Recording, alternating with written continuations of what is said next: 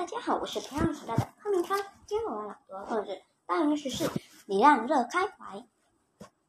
十二十一月二十七日，星期五，晴天。今天我要到住屋楼下的杂货店买酱油。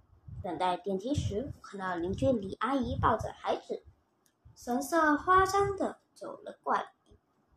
在询问之下，我得知道她赶着发。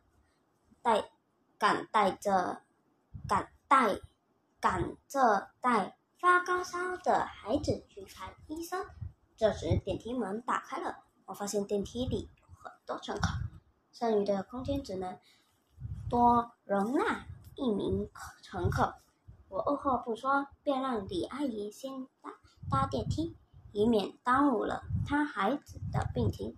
傍晚时分，李阿姨致电话给我。感谢我的礼让行为，我感到很安心。